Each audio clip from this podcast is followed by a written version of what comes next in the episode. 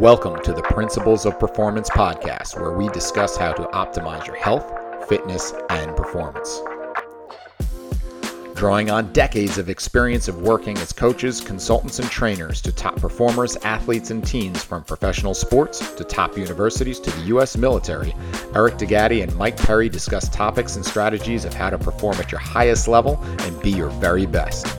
Join us and our friends and colleagues who are leaders in the fitness and performance industry as we investigate and challenge the most popular training, nutrition, lifestyle, and recovery protocols.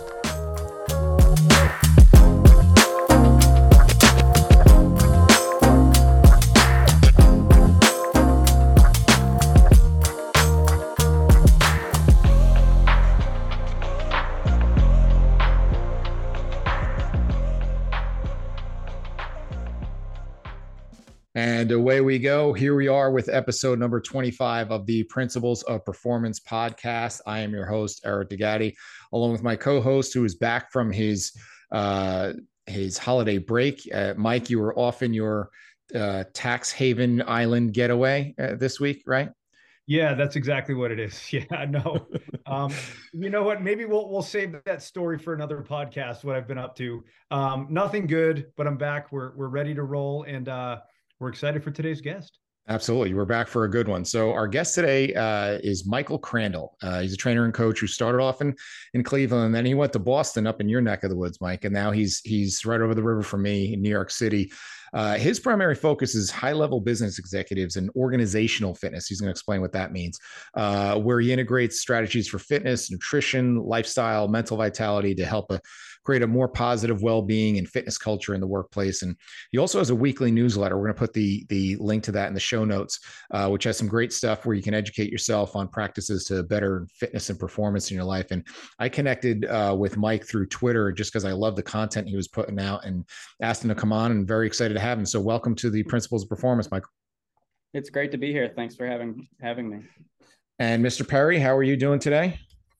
Living the dream, buddy. Just uh, you know, running around and uh, trying to run a business. And I think both of my kids are still kicking. So I, I at some point I got to get them off the bus. So now things are good, man. Can't complain. Awesome. So let's get rolling here. So, um, Michael, you focus on on somewhat of a unique niche and working with business executives, and so kind of tell us how you landed in that in that spot, and and how does fitness and wellness kind of help perform uh, improve their performance in the boardroom and and in the conference room, um, and and how you kind of introduce that that specific uh, niche that you're working with. All right, so um, let me rewind here for a second. So I've been training for about 12 years, and uh, through those 12 years, you kind of end up, I, I, think, like any other profession, sort of leveling up what you're doing and who you're working with. But I started off in Cleveland, and I was at a very specific corporate wellness gym that was actually an ex uh, performance or athletics based gym. So I was there for four years, getting to work with an in- interesting clientele. And at, at those locations, we, we, were actually going into companies uh, back when that was very easily acceptable. We were going into the companies and bringing wellness to them, bringing fitness classes to them, and uh, looking back on it, it's somewhat of a like a PowerPoint structure of just talking them through nutrition, exercise, sleep, um, all different topics in the realm of their own personal health and their own personal fitness and then how they can translate those things into the workplace. Uh, when I moved to Boston, I joined a gym there that was really focused on uh, business executives, and you just end up working with these people over the years. And when I moved to New York, I moved to another gym where the the primary focus is really just these C-suite executives or clientele who who really don't have much time to uh, be spending in a gym. They want to come in there and be as, as efficient as possible. So um, I would say a natural progression has just been leveling up my own career through time and tenure. And the other thing is, I kind of work myself hard. So I've been, I work from 6 a.m. at times all the way until 8 or 9 p.m. I'm sure like both of you guys do. Um, I think because of that, you you learn to relate to people who are living living a similar lifestyle. So it starts off you're trying to figure out, hey, how can I make fitness work in this tight window for me? How can I make health work in a in this tight window while I'm on the go all the time? and you kind of refine that language and you refine that process for yourself so it becomes natural to start having conversations with those people now is this something that they're usually receptive to in terms of making that connection of their own fitness and health and wellness and then how they're going to actually perform uh, at their jobs? I would say receptive in the sense that some people come right in there ready to go and they want immediate advice that they want to apply from the get, very get-go and then others need to be coached through that process. Um, some just want to be a little bit healthier than they are now but they're really not trying to revamp their entire lifestyle others don't see how their health or fitness would even affect them at their jobs um, i actually think those clients are easy to work with at times because the bar is so low so many things make them feel better and that it's kind of easy to get them moving along quicker than it may seem. Uh, the people who are gung ho about it, they typically have a pretty high level background in fitness um, already coming in. So you have to really be on your A game to start incorporating new strategies that are useful for them. Um, but I, I would say it's similar to any other clientele you're working with as far as what they think they know, uh, what they already do know, and where you're trying to change their perception of how they should see those things. Very cool. So let me ask you this: in, in a lot of your content, you discuss uh, the impact of lifestyle factors, sleep, nutrition, stress management, breathing, and all of these is part of uh, improved performance in general. Um, how do you address these with your clients, and how do you prioritize these these areas with your clients because I imagine a lot of people they look at this and they say, well, breathing, sleep, nutrition. I don't know if I have time for that, but I can really do a killer workout. Like, do you find that there's a little bit of a balancing act when you're trying to um, educate people on sort of the process on a combination of the needs and the wants? I would say it's it really ends up being you know to humble myself i i love training i love resistance training i like being in the gym and kind of getting after it with people but that really isn't what's going to move the needle in a best case scenario I, I see them for three hours of a week and sometimes i don't even see them in person if they're in a different country or traveling to a different time zone i'm i'm doing a Zoom workout or a FaceTime workout with them. And the equipment that they might have at a hotel is typically pretty good uh, based on the hotels that they go to, but it, it's not always the case. So lifestyle factors are, are much more important in my opinion, because it's going to make up the other 23 hours a day where I don't see them, or maybe a week long period where I don't see them at all. So that really has to be a larger part of the conversation, whether they are receptive to it or not. You just have to slowly walk them, walk them through that. So one of the taglines in doing my research for the show that I saw on your profile that jumped at me was to show up every day. Um, and so tell me what that means to you and, and tell me about some some key habit building strategies that you like to implement with your clients. So showing up every day, in my opinion, is if you're programming in a useful way for your clients, uh, they're not they're not here for a performance. I mean, some run marathons or some do uh, triathlons or Ironmans or half marathons, but it's really not what their focus is. Um, showing up every day means that I should be programming in a way that is actually useful for them to build habits around. Like, I don't want them to come in and do a workout that would make them feel exhausted the second day. That would be counterintuitive to why they're actually coming there. They need to have a lot of energy for their careers uh, in an ideal scenario, they're building habits like trying to work out more consistently. So my my go-to for them is to make sure that they are not actually getting to this nine level 10 intensity or nine 10 um, level intensity without feeling the effects of that the next day. So I would say two people that I've learned from the most in this realm would be James Clear, who we we all know, um, he his his idea is that you should make the barrier for entry on a habit so low that it's almost laughable that you wouldn't be able to do it. So if I'm trying to get someone to work out more, I might drop that workout down to five, 10, like to five to 10 minutes in the morning where they can do a warm up or five to two, five to 10 minutes in the evening where they can do a cool down before bed. And you want people to get moving and feeling good they get addicted to that feeling before you start asking them to do higher level things. Uh, the other person that I think I've learned a lot from in the sense of habit building is Brad Stulberg.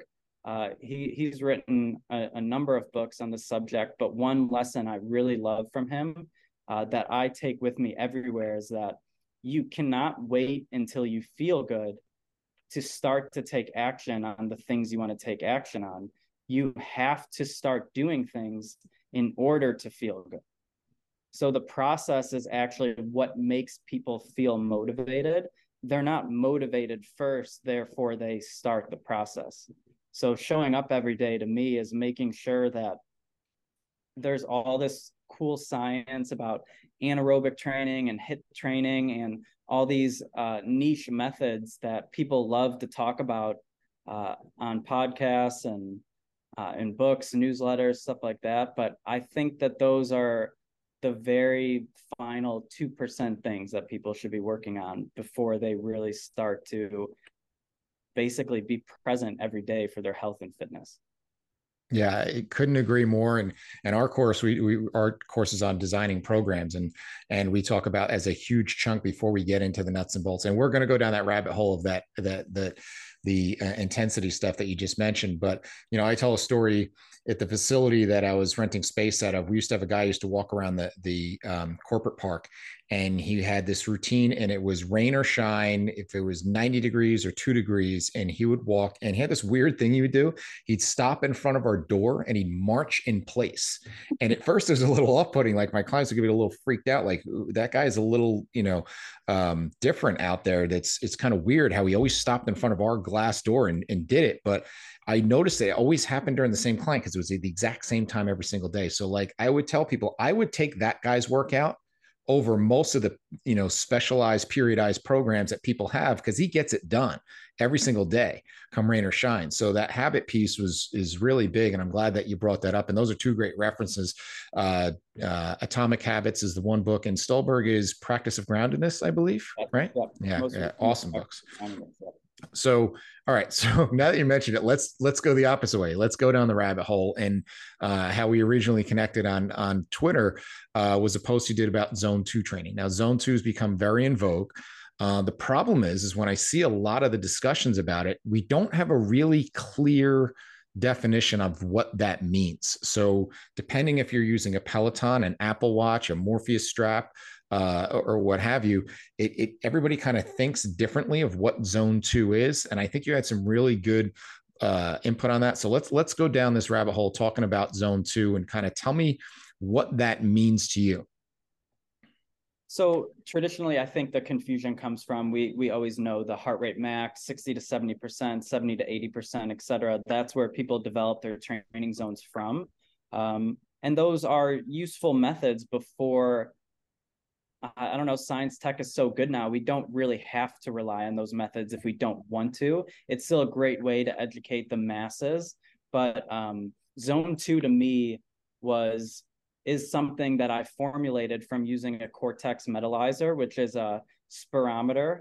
And it basically is breath by breath technology. During a VO2 max test, basically, you can take someone from a very slow walk to a very light jog to a moderate jog then a hard jog, and then a run. And during that, you're recording their breath through the entirety of that test.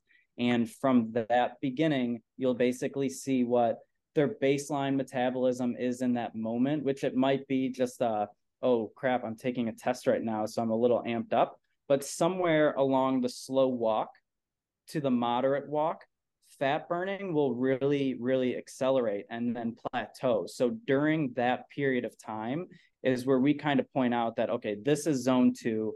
This is where their body is burning the most fat. And the technology does it basically by taking the amount of carbon dioxide that they are breathing into this mask and then dividing it by the amount of oxygen consumed. So when the amount of oxygen consumed equals the amount of carbon dioxide being uh, expelled into that mask, now we know we're switching from a fat metabolism to a carbohydrate metabolism. Basically, that zone that happened all before that is when we are going to be burning fat, and that's where we want to isolate people's zone two. Um, now down the road, I learned about this later. I, unfortunately, I probably learned about this in school that it wasn't uh, maybe highlighted as much 10 to 15 years ago. But uh, now later on, blood lactate is now something that's also getting more popular to isolate zone two training. Um, basically, when our our blood lactate rises above its baseline, which you can test with a little finger prick. Uh, maybe I think I learned from Alan Couzens online that when it basically goes about 0.3 over your baseline, that's when we start to see that, okay, this is also maybe a similar time as when someone is switching to a carbohydrate metabolism. So we want them underneath that point again as well. Um, so that's zone two as defined by me. Um, and that's how I use it with my clients. Now, if I can't run a spirometer with them, then I will use a formula and then I'll go 65% of heart rate max. And if they're relatively unfit, um, you know, subjectively, in my opinion, unfortunately, if I believe they're relatively unfit, I'll do 60 to 65% of their heart rate max on my formula or if they're relatively fit and they have a background, maybe they used to play sports in high school, maybe they were working out a ton before before meeting with me, then I'll probably do 65 to 70% of that heart rate max. Now, Mike, before you jump in with your question, a couple of things that that have, uh, I've seen is Peter Attia obviously talks about this quite a bit in, in very big in zone training, uh, and he talks about that threshold being 2.0 in terms of millimole of lactate once you cross that threshold, um, which we're going to circle back to with a, a, bigger question on something very cool that I saw that you did. Um, now, if um, someone doesn't have that ability to to look into, well, let's actually back up. How simple is it for someone if they did want to do that testing? I know you recommended one uh, meter that you use. Um, on, on one of your posts. How simple is it if someone did want to get a little bit more accurate, um, if they can't have access to a spirometer or something like that? Uh, it, it's not. So, are you asking? I'm sorry. Are you asking me if if someone could have access to those, how they would do it? So this, I, I would imagine, for the average person to get the the the hookup with the spirometer would be pretty intensive and, and expensive. Correct? Yes, it could be, but I would say if you live in a metro area, and you are interested in your own health, there there's a lot of sports medicine clinics that would probably do it in a greater metropolitan area in most cities in America. Like uh probably I'm sure there's a few hospitals in New York City that does it. Uh, we do it at my gym, but yeah, there there should be more places to do it. But yeah, you're probably paying a couple hundred dollars for that test. Got it. And then the and then in terms of the lactate monitoring, there was a specific monitor I saw that you recommended um, tell tell me a little bit what that would involve and and kind of what people can expect from an expense standpoint and from a, a time standpoint. I would say the nice thing about the the Nova biomedical device that I use, the lactate monitor, that I think it's called the Lactate Plus monitor that I use from them, is now that's probably even more expensive than the test, but now you have it. You could repeat it as much as you want. So it's maybe an initial cost that's slightly higher, but now you can learn and practice with it as much as you can. Um, you maybe have to get over uh, finger pricking yourself with a lancet, but it, it's relatively pain free. And basically, this little meter just you prick your finger and it tells you exactly what your your lactate is in that within 15 seconds. And then how are you implementing that during the the session to kind of find out when you've broken that threshold or kind of find that that tipping point? Uh, so it'd be similar to the VO2 max test where you're maybe holding uh, a period of time. So maybe five to seven minutes at 125 beats per minute, five to seven minutes at 135 beats per minute. And then you repeat that at 145, 155, 165. And you're basically trying to find oh, where is this going now, uh, according to Peter Attia. So where is this now approaching 2.0? or if you're doing an endurance testing for this purpose, you can maybe just use your baseline and then slightly over this baseline. Uh, so it, it's relatively easy. It probably is like a 30 to 45 minute test. Uh, I think it's hard to, I will say it, it's it's not that easy to do if you're the only person in the room, because uh, as you you're sweating on a treadmill or sweating outside, you're trying to you know prick your finger and and keep your hands steady at the same time. So it's nice to have a partner, have someone do it for you. Interesting. So, so I have a quick question for you. And let's say someone, again, they want to, uh, they want to do a little bit of zone two training. They don't have access to any of this stuff. Um, so one of the methodologies that I've heard a lot of people talk about is what we call a talk test, and um, you know, a very simple way to sort of understand if you're ready to go back and do another bout of something, or if you are sort of staying in your relative zone too. And it's basically if you can have a normal a normal conversation with someone without having to, you know, have a, a gasp at a certain point to, to get in a little bit more oxygen and move more volume. Um, do you think that the talk test is a good guideline for someone that is just starting off? Just starting off.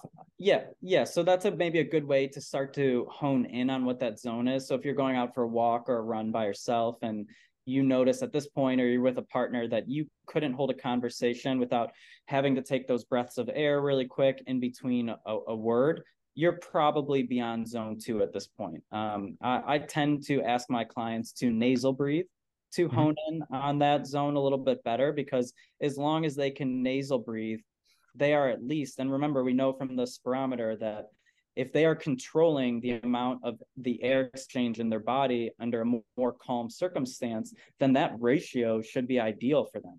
So as long as they, they can do that, uh, they should be in a at least close to a zone where their body is prioritizing fat to a certain point. Awesome. No, that's because I, I think for a lot of people, um, especially with a lot of our listeners, they want, you know, just give me like the easiest way to understand this and implement it like in 15 minutes, right? So I just wanted to ask, but um, so what would you say are the primary benefits of zone two and how much does the average person need? Let's just say like on a weekly basis, like how many hours or minutes would you say per week is ideal for the average individual?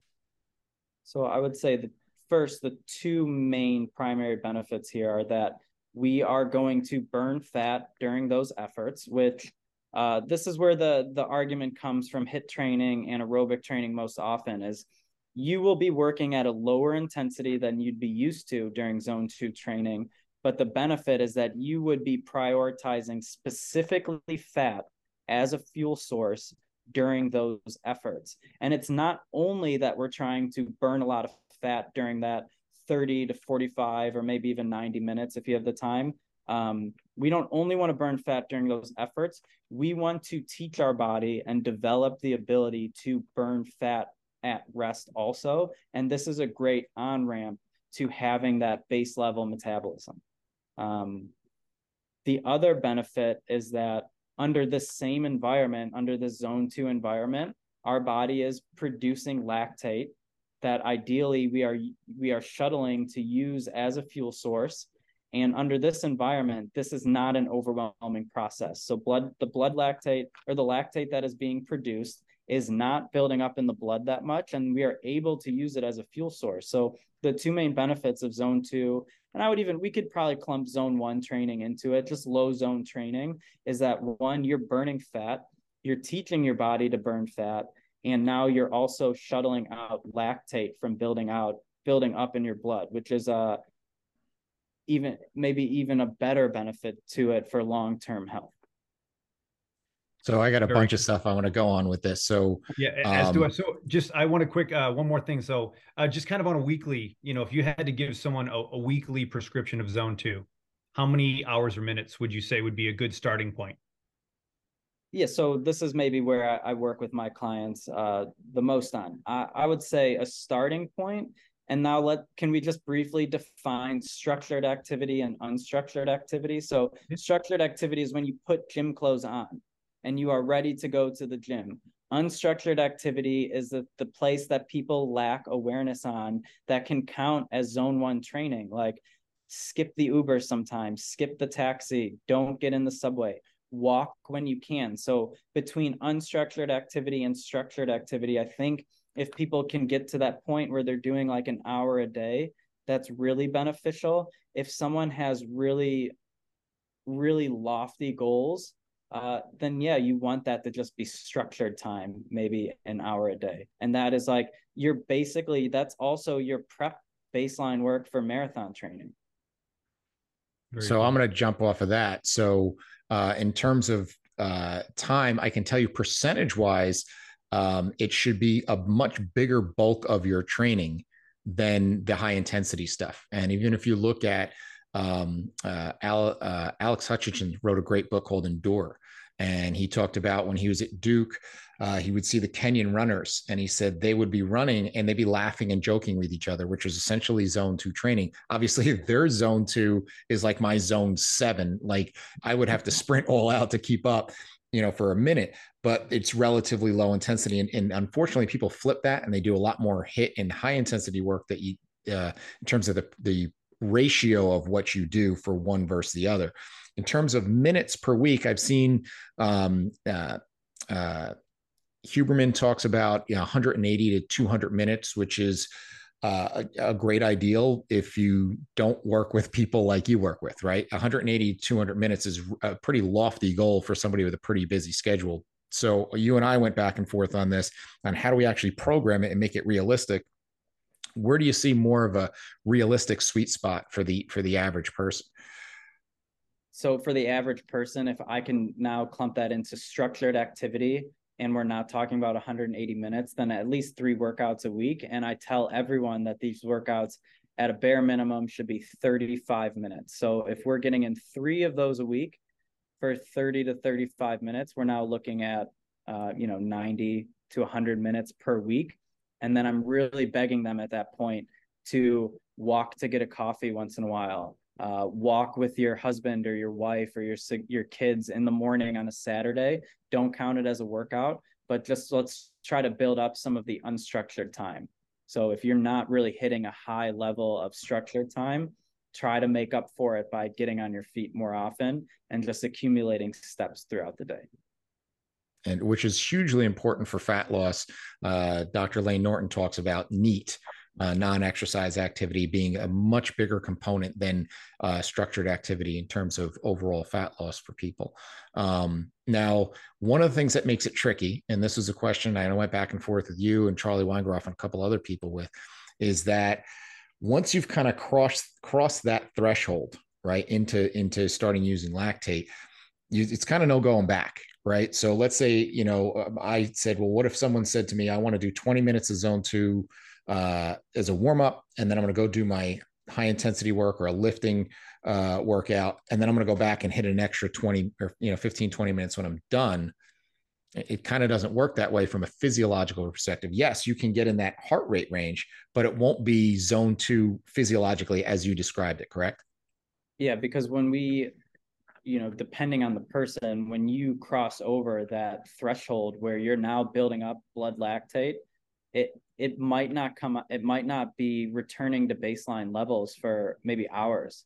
Um, and this is where you can get in some heated arguments with you know just the HIIT crowd only where if they don't have this baseline of aerobic effort then it, your recovery is even worse. So you really need these zone two efforts to kind of be clumped together uh, I do let people change their modality. So if someone's like, "Oh, I'm going to get off the bike and I'm going to go run or walk," that's fine. Uh, other people accumulate things throughout the day for like 90 minutes or two hours. I'm I'm not as big of a fan of that unless we're at least under the and as long as we're setting expectations the right way that hey that's not the same as doing it for 90 minutes straight but as long as you understand that and that's the best way you can do it by all means put it together that way. But you're right. Once you cross that threshold, to get back to your original question, um, yeah, your zone two work should always come before any heavy heavy uh, intensity effort work. Now, do you know of any potential interference effect as it as an old bodybuilder meathead? Right, my fear would be, oh no, that's going to take away from my gains. It, could there be some interference effect possibly there that you know of? I think when we read these studies or we discuss these studies, and we're talking about high level people, um, like uh, experts in bodybuilding, for example. I think that, uh, at least for the population I, I work with, it, it's certainly not a concern because I don't think we ever hit that expert level of lifting where, oh, they're going to be too fatigued to now do the resistance training effectively and perhaps killer gains. Now, there could be uh, a level or classification of high skilled bodybuilders where this might become an issue. Um, I, I, don't have the study on me, but I believe there was at least one study done on at least cyclists who did their cycling before their lifting, and the results weren't horrible on that. Yeah, and as you said, for the the the mass majority, the ninety nine percent, it's not making a, a, huge difference. Most and, and, most people don't usually train hard enough that it's going to matter uh, enough in the weight room. Hey, everybody, a quick break in the action here. Hope you're enjoying the show, and we appreciate you listening. We're working hard to bring you the highest quality content and best guests every single week. So if you could do us a big favor and go and like and subscribe to the show on whatever platform you get your podcasts on, it would be greatly appreciated. Be sure to listen at the end of the show also to find out where you can find out more information about our courses, as well as a special discount code for all our listeners. Thanks again, and let's get back to the show. Um, so one more thing on on zone two, and then it's going to cross over into breathing. But this is where the two meet, and this is ironically where you and I first connected. Is you had an awesome mm-hmm. post where you did a really cool self experiment, very Tim Ferriss like of you, of of doing uh, an experiment where you did the same workout back to back, but one you did mm-hmm. zone two with nasal breathing and only, and then the other one you did with mouth breathing. And I thought it was fascinating. And so, kind of tell us about what you found and kind of what you took away from that. So I originally started on this idea mainly because you have these conversations with your clients over the years where they're like, oh, well, I'll just have my conference calls while I'm walking, and that will count as my zone two time.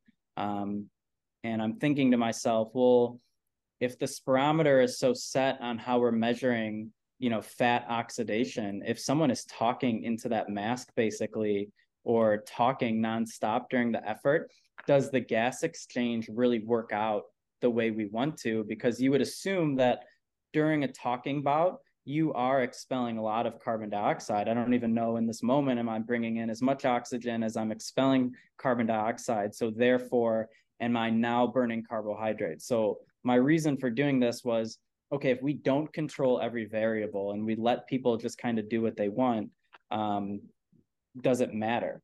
So basically, what I did is I did a two mile run on a Wednesday and I did nasal breathing only. I tested blood lactate before and blood lactate after, and it was a very baseline test. It was it was 136 beats per minute for me, which is something I know to be that's like middle of my zone two. Um, and the next day I did a mouth breathing, same run, um, and my blood lactate was much higher after the mouth breathing effort, which is kind of what I expected, but I don't know if I expected it to be drastically different. And and since then, I have repeated that many times, and I consistently end up higher on blood lactate when I am mouth breathing versus when I'm nasal breathing. So I don't know if it's because, hey, my breathing, maybe me personally, this so this is could just be me individually maybe i'm just a really inefficient mouth breather or maybe i've now been mouth or nose breathing for four or five years consistently during my cardiovascular work am i just now much more efficient at doing that and can i kind of like close the gap over time now. So that's maybe where my curiosity is most. If I'm consistently mouth breathing, my blood lactate is not where I want it to be. Can I close that almost as if it's independent of a nose breathing effort? And I love this because uh, I, even though it's an N of one, I, have been playing around with with breath uh, during conditioning um, for myself personally, as well as I work with a lot of uh, high school teams.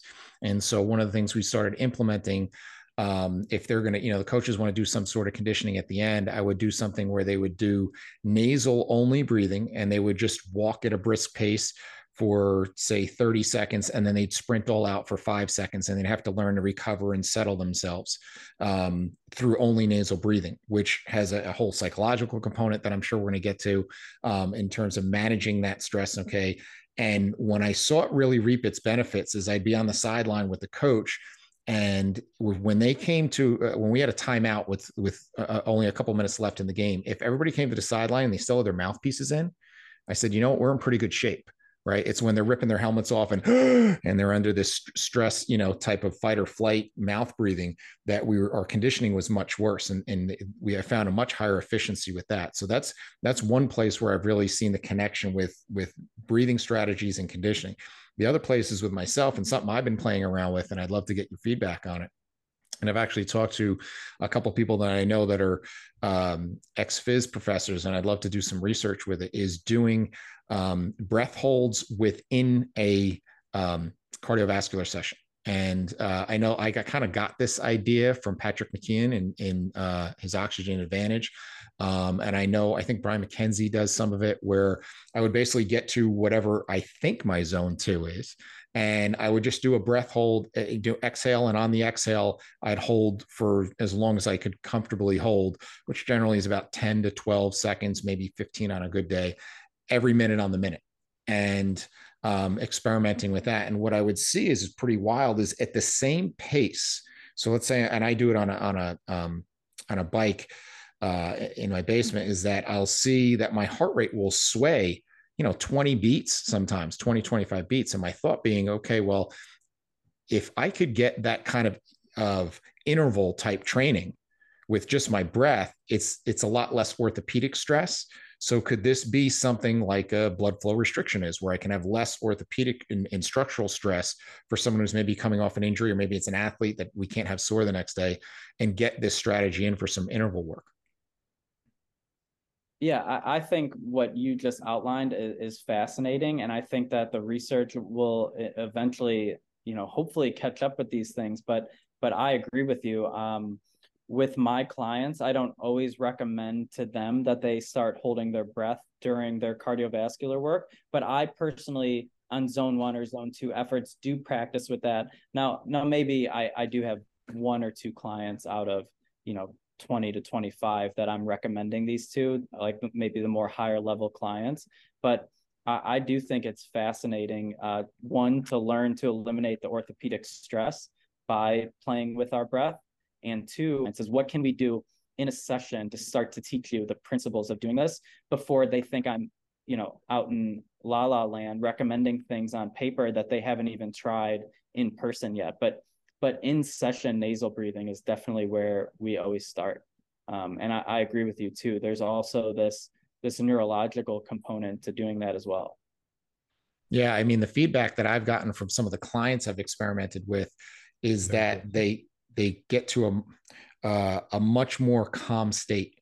Like they get to almost this you know uh, flow zen like type state after doing it. And and it's very cool. So i'm doing it sometimes with them almost more as a psychological factor than it is a uh, physiological factor.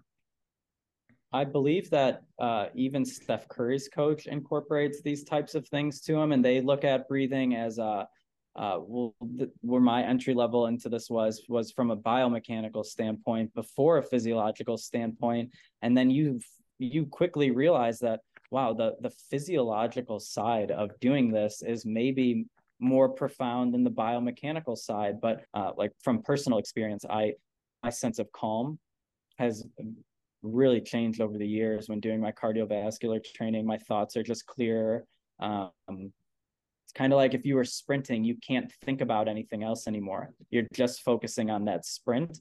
When you're jogging at pace at zone two I feel like my thoughts are exceptional. Like it's my best thinking of the week. So I don't know if it just helps amplify some of your neurological state because of uh, the vagus nerve tone. Um, I, I, don't know.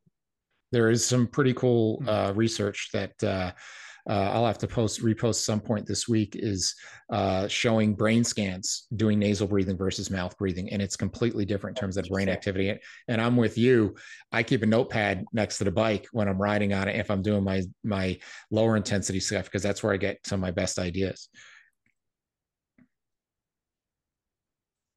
Yeah, so, I, I, oh, I'm sorry. No, you can go ahead.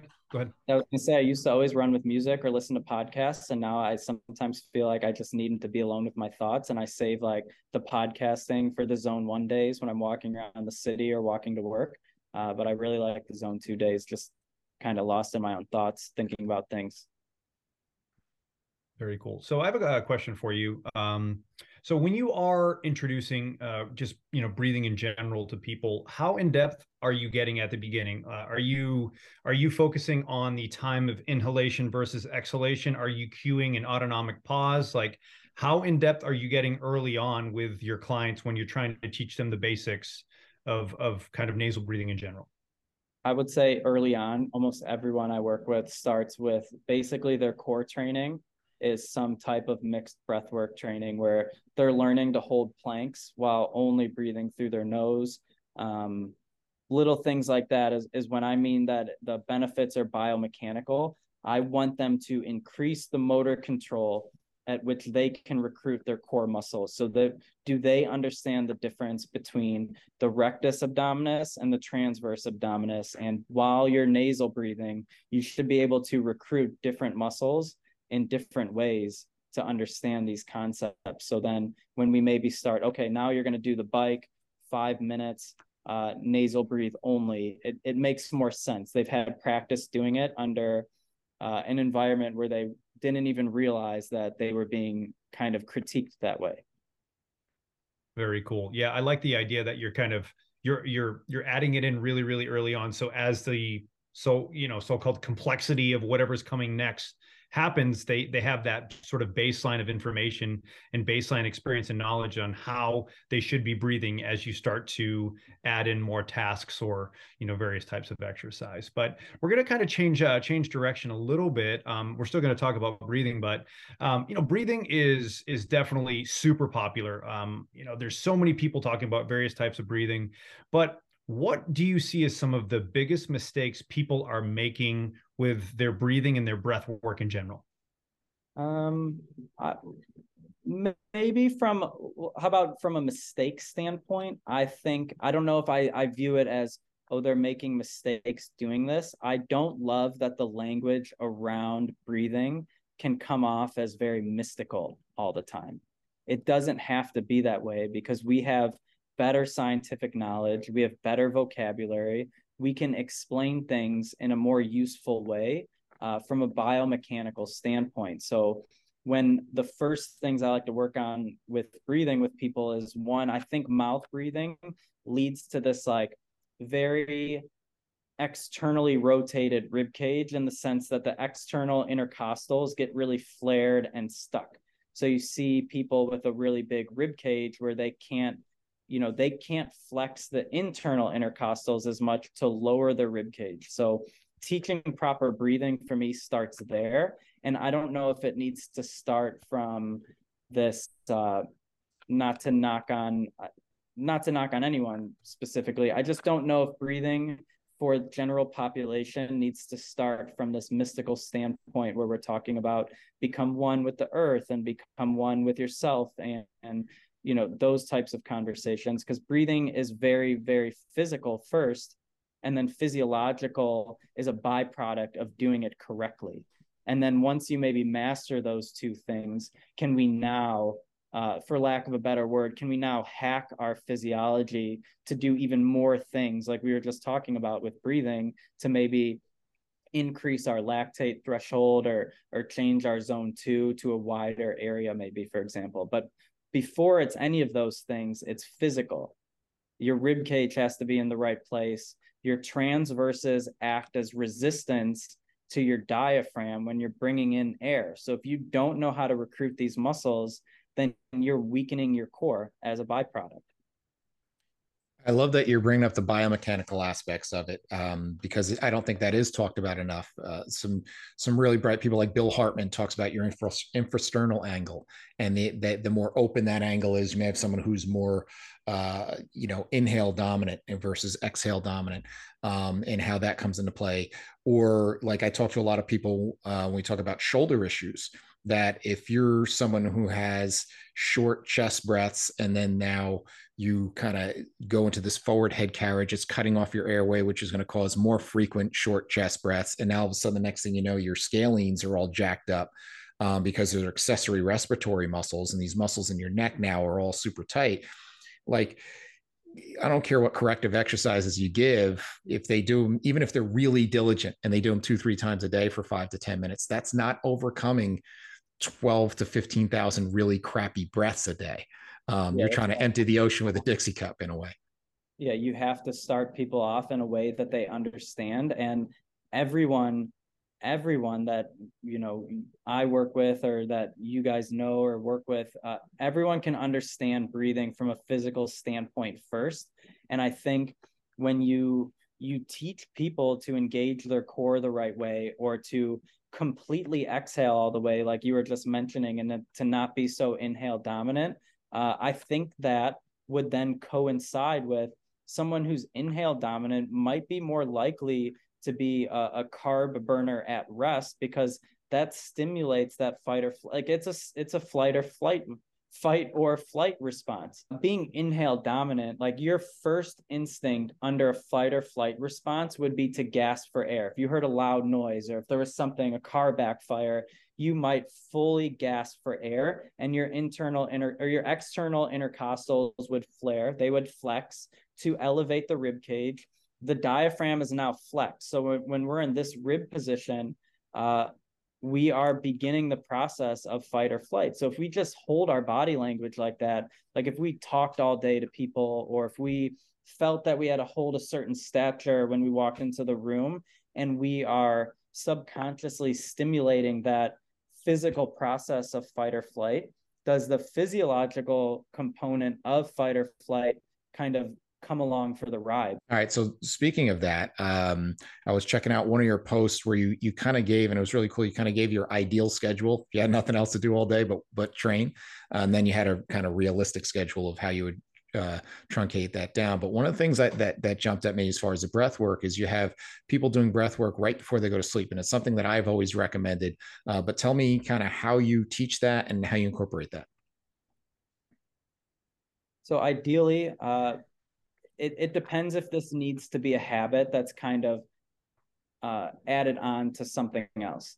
Um, if if someone needs to maybe foam roll before bed or do a few stretches before bed, then we could tack on breathing to that. Just nasal breathe while you're doing it. Uh, first practice just nasal breathing before bed or nasal breathing during those habits. Or second, if you're just laying in bed, practice nasal breathing and just for a brief two or three second period, just pause your breath after an exhale. Get used to that discomfort. And then maybe over time, you're trying to bridge that to four, five, six seconds. But we just want to get used to the discomfort of the carbon dioxide buildup in our body. And then we can uh, continue to grow on that habit from there. So I, I, think we could probably go all day, and I am loving this conversation, but I, I want to be respectful of everybody's time. So, uh, Michael, I can't thank you enough for for your time on here and and sharing your expertise. This has been great. We definitely got to have some more conversations because we could go down some some great rabbit holes with this stuff. But tell everybody about the stuff you're working on between your coaching services and the newsletter, any other projects you have going on. Yeah, so right now I train uh, an executive level clientele out of New York City, and my one-on-one business is is closed at the moment in the sense that I, I have a full business. Um, so that's kind of where I started picking up some of the uh, the other things I have been working on. So my my newsletter that I put out once a week, I kind of talk through a lot of these topics as much as I can. People follow that or sign up for that newsletter at crandallperformance.substack.com, and that's Crandall C R A N D A L L performance.substack.com. Awesome. We'll definitely have uh, the links to that in the show notes. Want to thank you once again and thank everyone for listening. This has been the Principles of Performance podcast. Thank you for listening to the Principles of Performance podcast. If you've enjoyed our content, please like and share on your social media outlets, as well as subscribe and give us a review on YouTube, Apple Podcasts, or whatever your preferred platform is to listen to. For more information on the principles of program design courses and workshops, visit us at www.principlesofprogramdesign.com and follow us on all of the social media channels where we post new content every day. To save 10% on any PPD courses, enter the discount code Principles Podcast 10 at checkout. If you have any questions we can answer or suggestions for the show, you can email us at info at principlesofprogramdesign.com or message us on social media. Thank you again for your support.